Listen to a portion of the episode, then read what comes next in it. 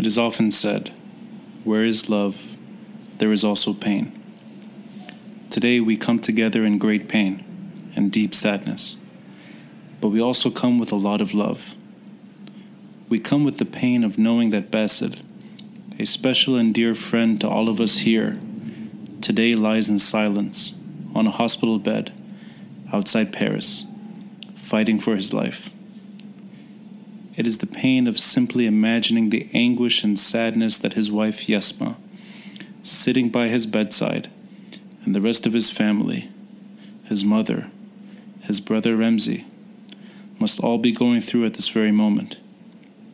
It is pain and sadness that is shared by thousands others, indeed by a whole nation, whose heart has gone out for Bassel and continues to pray for him since that fateful Monday afternoon of February 14. A nation that has also been in deep mourning for the late Prime Minister Hariri and more than a dozen others who fell on that day. There is pain, yes, but there is a lot of love here today. In fact, there's always been a lot of love around Bassel. Even his return to his home country 12 years ago to be part of Lebanon's rebirth was not only an act of faith, but it was also an act of devotion. It was modest, unpretentious, and largely unspoken commitment and love for his country that drove him there. When he left Washington, D.C. 12 years ago, he left here many friends that loved him, but he didn't really leave any of you. Neither have you left him. Your presence here on this snowy afternoon says it all. If you want to really know about Bassel's love, you should ask his wife Yasma. As many of you know, Yasma and his two little children had been living in Switzerland since last fall because he feared for their safety, as he told his friends. He would go and visit them every time he could. In fact, he had returned to Beirut from Switzerland just a day before that awful Monday. He returned because of what he considered to be important parliamentary duties, despite the fact that the following day, February 14, was a very special day. Monday morning, while inside the Parliament building debating the electoral law, he kept calling his office to make sure that the Valentine's Day flowers he had requested would be delivered to his wife.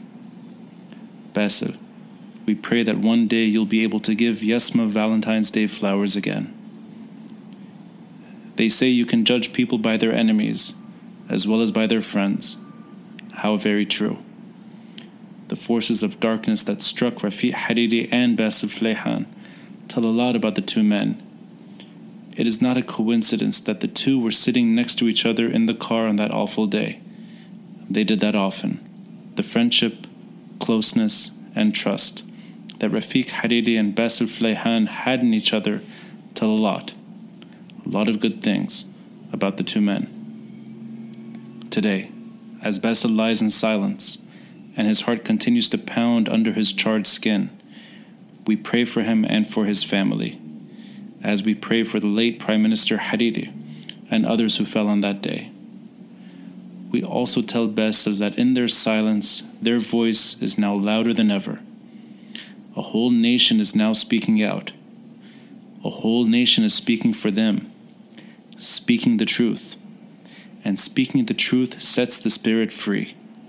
For 12 years, Bassel Fleihan and Rafi Hariri were helping build a country. Now, in their silence, they're helping build a nation.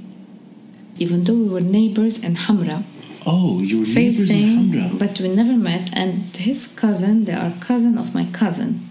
Wait, I sorry. mean, we're not related by blood. we're, yes. My cousins, they are his cousins. Through different parents. Yes, yes. Okay. Well, that's half of Lebanon, right? Yeah. So, and uh, that's why I, you know, worked on uh, myself, even though with the pain, and then it's the pain's still there. You know, uh, Basil, he's he lives with me every day.